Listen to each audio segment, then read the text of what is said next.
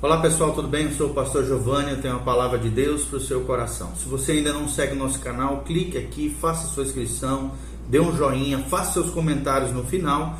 E aqui também no link do YouTube você tem todas as nossas redes sociais para que você esteja conectado conosco, tire qualquer dúvida sobre qualquer assunto bíblico, escatológico, teológico, seja o que for, nós estamos à sua disposição para de alguma maneira te ajudar a crescer nas coisas de Deus.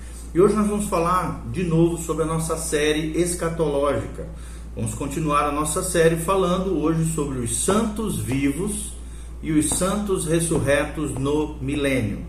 Os santos vivos são os sobreviventes da tribulação que vão adentrar no reino milenial, e os santos ressurretos no milênio são aqueles que já tiveram seus corpos glorificados e transformados e estarão reinando com Cristo em glória nesses mil anos proféticos chamado de milênio. Então continue conosco, abra seu coração e vamos conversar sobre a temática tão especial, complexa, difícil, mas de alguma maneira extremamente importante dentro das profecias, dentro da escatologia, dentro da teologia sistemática e do ensino acerca das coisas que ainda hão de vir, hão de acontecer.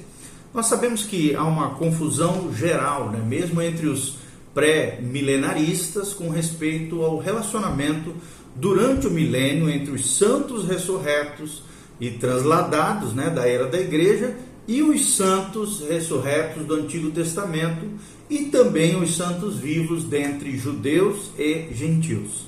Não há nenhuma descrição né, quanto às posições que esses vários grupos ocupariam, seus âmbitos de atividade, suas relações com o governo do rei, com a terra ou uns com os outros. Reconhece-se, né, a maioria dos estudiosos, que a igreja reinará como a noiva de Cristo, isso é um fato, a Bíblia deixa muito claro isso na palavra de Deus. Os santos do Antigo Testamento, concorda-se, né, a maioria dos estudiosos, que ressuscitarão e serão recompensados nessa época chamada milênio, período milenial. Os judeus salvos, considerados justos, né, também chamados de remanescente fiel de Israel, é, são considerados just, justos após né, é, é, passarem pelo crivo do chamado julgamento de Israel, que nós já falamos em vídeos anteriores, junto também com o julgamento dos gentios e os gentios que passarem por esse crivo, que a gente chama de gentios salvos, declarados justos, no que a gente já mencionou em vídeos anteriores chamado de um julgamento dos gentios na segunda vinda. E também serão súditos do rei nesse período milenial. Mas pouco se disse sobre a sua relação específica com esse período de tempo que nós sabemos vai perdurar durante mil anos. Um escritor, né, um pensador, chegou a ridicularizar toda a posição pré-milenarista ao declarar a seguinte afirmação: Outra questão, questão, questão brota da afirmação de que durante o suposto milênio, diz ele, né, fazendo chacota de maneira irônica, os santos ressurretos e arrebatados se mesclarão livremente e negociarão com os que ainda não é, com aqueles que ainda estão nos seus corpos mortais. Presume-se que os santos ressurretos reinarão na terra e executarão as leis de Cristo durante o milênio.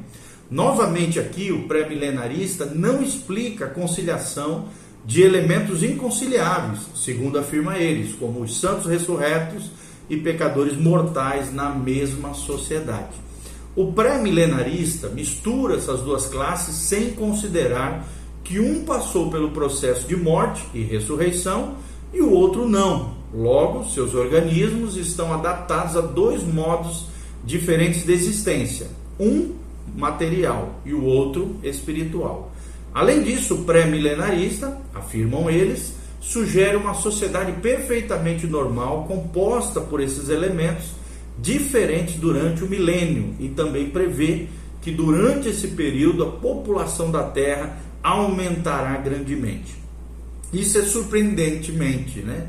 Quando lembramos que, de acordo com o pré-milenarista, a população milenar da Terra consistirá num grande número de santos ressurretos e que Jesus Cristo afirmou claramente que não haverá casamento nem vida sexual na ressurreição. É o que dizem eles, tirando chacota de quem crê na, na maneira como nós pensamos. Ele, afirmam eles, né? Se os santos ressurretos são como anjos, como podem imaginar, muito menos afirmar, que durante mil anos eles se misturarão livremente com homens e mulheres, ainda dos seus corpos mortais, convivendo sob idênticas condições? Perguntam eles, né? E a resposta deles mesmos é que, de forma irônica, né, fazendo chacota, o pré-milenarismo não soluciona a questão e a Bíblia também não a soluciona, pela simples razão de que não a propõe. É o que afirmam eles e ela não se originou com a Bíblia, conforme dizem eles. Tá? Quem fala isso é George Murray, na sua obra Millennium Studies. Né? Ou seja, à luz dessas tais acusações, o problema em vista é uma tentativa de traçar clara distinção quanto ao relacionamento que cada grupo e os santos do Antigo Testamento ressurretos e os santos da igreja ressurretos e transladados e os santos vivos entre os judeus e gentios levados para o milênio têm com o rei e com o seu reino. A tarefa é um tanto difícil, nós também falamos isso aqui, não é fácil, pois o problema não é conciliar as diferentes opiniões dos pré-milenaristas, mas demonstrar o ensinamento das Escrituras num assunto em que os pré-milenaristas geralmente silenciam.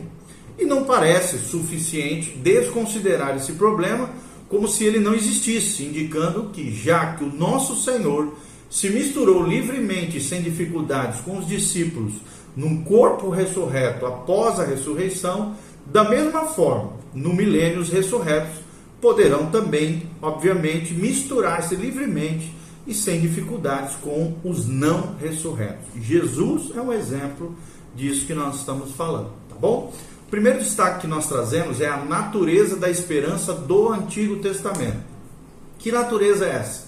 Que esperança é essa mencionada no Antigo Testamento? E a resposta é que as escrituras do Antigo Testamento estão repletas de descrições de glória e da bênção que espera os chamados herdeiros da promessa ou seja, uma expectativa gloriosa, foi claramente apresentada como a esperança dos santos, para mostrar a relação entre os santos do Antigo Testamento e do Novo Testamento, entre indivíduos ressurretos e indivíduos não ressurretos. É necessário também distinguir certos aspectos das promessas dadas no Antigo Testamento. Primeira delas, promessas nacionais. É o destaque que nós trazemos aqui para vocês. O Antigo Testamento abriga certas promessas específicas à nação de Israel.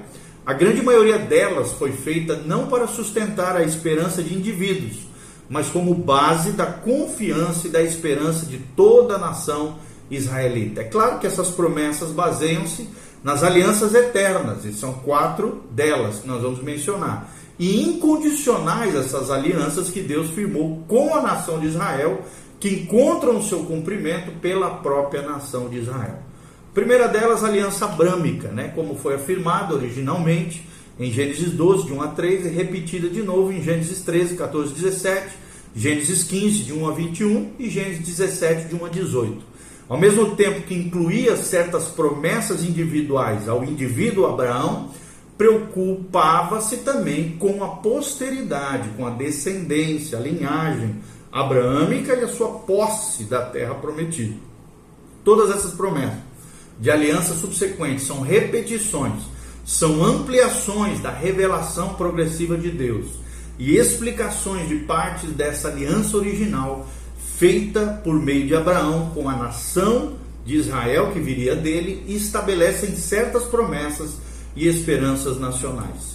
Depois vem a aliança davídica, né, firmada lá em 2 Samuel 7, de 4 a 17, e repetida no Salmo 89. Toma as promessas relativas à descendência na aliança abraâmica original e faz dessa descendência o assunto de uma promessa ainda mais ampliada agora, quando um reino, uma casa, um trono são prometidos à descendência de Davi. Ao mesmo tempo que essa promessa é feita a Davi, inclui também certas bênçãos individuais ao próprio Davi.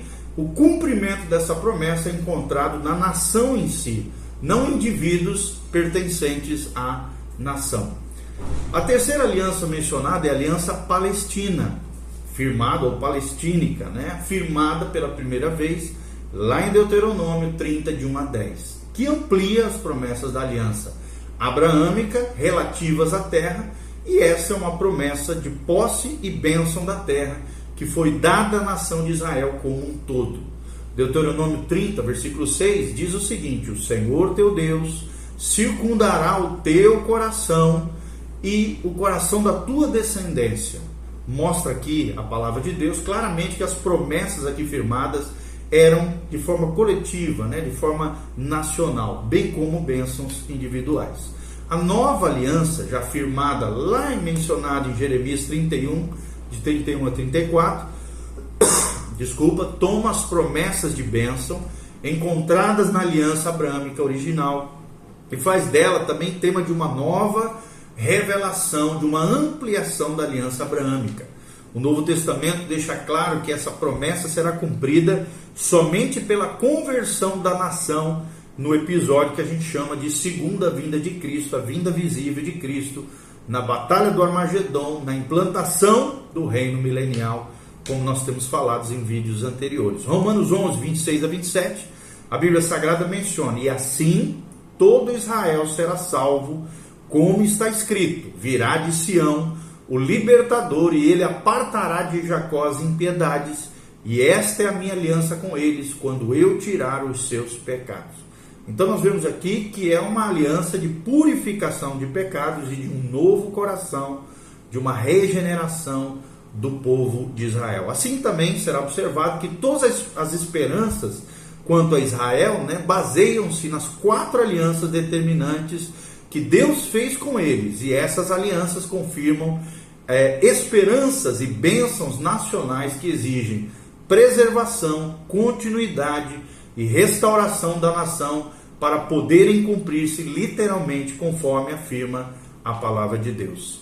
Schaeffer, na sua obra Systematic Theology, ou Teologia Sistemática, Lewis Sperry Schaeffer, no tomo 4, página 170, ele diz que as escrituras do Antigo Testamento estão ocupadas em grande parte com o caráter e a glória do governo do Messias, as promessas a Israel de restauração e glória terrena, as bênçãos universais aos gentios e o livramento da própria criação. Há pouco revelado no Antigo Testamento sobre a responsabilidade individual no reino, e ela é, na verdade, uma mensagem à nação como um todo. Evidentemente, os detalhes relativos à responsabilidade individual estavam na mente do Espírito, aqui o Espírito Santo, o E maiúsculo, reservados para o ensinamento pessoal do rei, rei com R maiúsculo, Jesus, quando o reino estivesse próximo. Palavras de Schaeffer, um grande teólogo norte-americano, professor do seminário é, teológico de Dallas. Né? Então vemos que, é, pensando um pouquinho no que fala Schaeffer, Vemos então que o Antigo Testamento estava ocupado principalmente com as promessas e os planos nacionais, e não com a esperança individual. Mas aí surge um segundo destaque aqui que nós queremos trazer para vocês.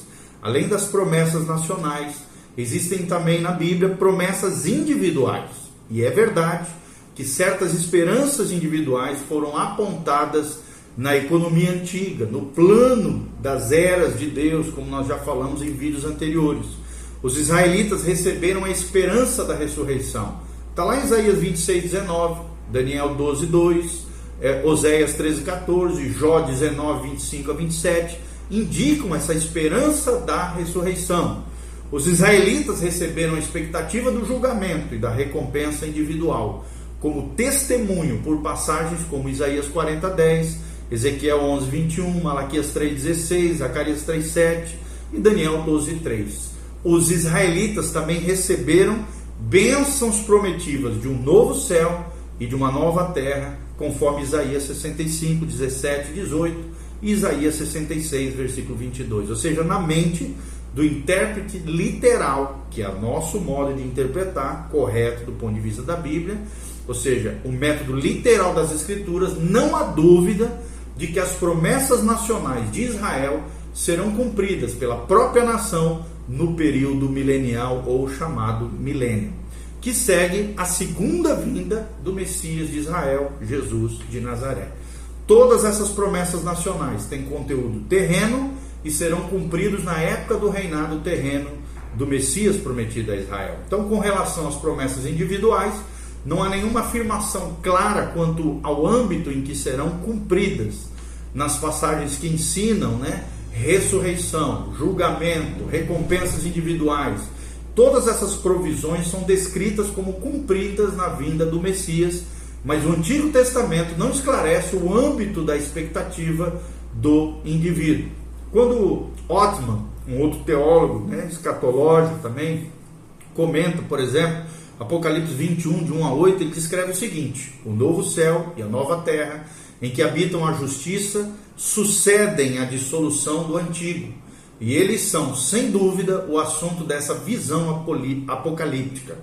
Apocalipse 21, de 1 a 8.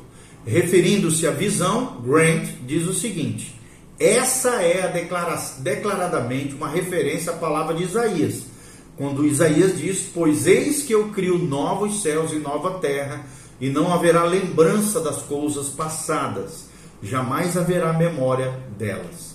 Isso é apenas um flash né, de profecia, um relance, pois os profetas do Antigo Testamento não parecem ir além do reino que nós, na verdade, aprendemos a chamar de período tribulacional, é, período milenal ou milenar ou milênio, tendo seus limites para nós definidos também dessa maneira. Para Israel, preste atenção, não havia limitação necessária. Havia um cenário brilhante diante do qual os seus olhos se fixariam seguros de que o que estivesse além disso só poderia ser bênção adicional. Quem mencionou isso foi Ford C. Ottman, na sua obra The Unfolding of the Ages, ok? É uma obra em inglês que trata desse assunto, um comentário de Apocalipse 21. Quando nós pensamos um pouquinho sobre isso, sobre o que fala Ottman, somente no Novo Testamento nos é dada uma descrição mais específica dessa esperança do indivíduo israelita. O autor de Hebreus diz em Hebreus 11:10 porque aguardava a cidade que tem fundamentos, da qual Deus é o arquiteto e o edificador. Olha o que diz Hebreus 12, 22 a 23. A Bíblia Sagrada nos afirma o seguinte: Mas tendes chegados ao Monte Sião, a cidade do Deus vivo, a Jerusalém celestial, a incontáveis hostes de anjos e a universal assembleia e a igreja dos primogênitos, arrolado nos céus, e a Deus, o juiz de todos, e aos espíritos dos justos aperfeiçoados. Hebreus 12, 22 a 23. É uma visão celestial, né? E parece então que enquanto as promessas nacionais seriam cumpridas tanto na época quanto no milênio, as promessas individuais seriam cumpridas na época do milênio, mas não necessariamente na terra milenar. O que, que nós pensamos com relação a isso? As passagens que ensinam ressurreição indicam que a ressurreição de Israel será concluída na segunda vinda de Cristo, mas não afirmam que os indivíduos serão ressuscitados para a terra milenar, ou seja, as passagens que ensinam julgamento e recompensa individual mostram da mesma forma que o julgamento e a recompensa coincidirão com a segunda vinda, mas não afirmam que as recompensas serão gozadas no milênio, mas sim na época do milênio. Então conclui-se, com base nessas considerações, que as promessas do Antigo Testamento, as promessas nacionais serão cumpridas na terra, no milênio, mas as promessas individuais de ressurreição serão cumpridas na época do milênio, mas não necessariamente posicionando o indivíduo no milênio propriamente dito. Ok? É, no vídeo seguinte, nós vamos falar sobre a natureza do milênio. Continue conosco, que a graça e a paz de Deus venham sobre a sua vida, sobre o seu coração. Lembre-se, Jesus está voltando, põe em ordem a tua casa, te santifica, te consagre, te ajuste a tua vida de acordo com a palavra de Deus. Lembre-se, a escatologia é uma ciência extraordinária. Quanto mais estudamos, mais mergulhamos, mais mergulhamos nas escrituras, mais o nosso coração enche de esperança, de fé, de gratidão das grandes coisas, das coisas gloriosas que nos aguardam através da nossa fé em Jesus de Nazaré, o Messias Hamashia, o Messias prometido de Israel, que irá arrebatar o seu povo, a sua noiva, sem mácula, nem mancha, nem ruga, nem que é lavada pela palavra, que é purificada pelo sangue de Jesus, que coloca o seu coração, a sua confiança na obra de Jesus na cruz do Calvário e obedece a palavra de Deus como uma vida coerente com aquilo que a própria fé bíblica nos ensina. Então, corrija todas as coisas, te consagre, Jesus está voltando, Maranata, hora vem, Senhor Jesus. Amém? Que Deus abençoe sua vida, seu coração, deixe as perguntas abaixo, comentários, qualquer experiência, que a graça e a paz de Jesus venha sobre você. E se você quiser contribuir com nossos ministérios ou seguir-nos nas redes sociais, aqui no YouTube tem um link para que você possa fazer isso da melhor maneira. Deus abençoe. Beijo do pastor Giovanni. Que a graça e a paz de Jesus esteja sobre você, sua casa e a sua família.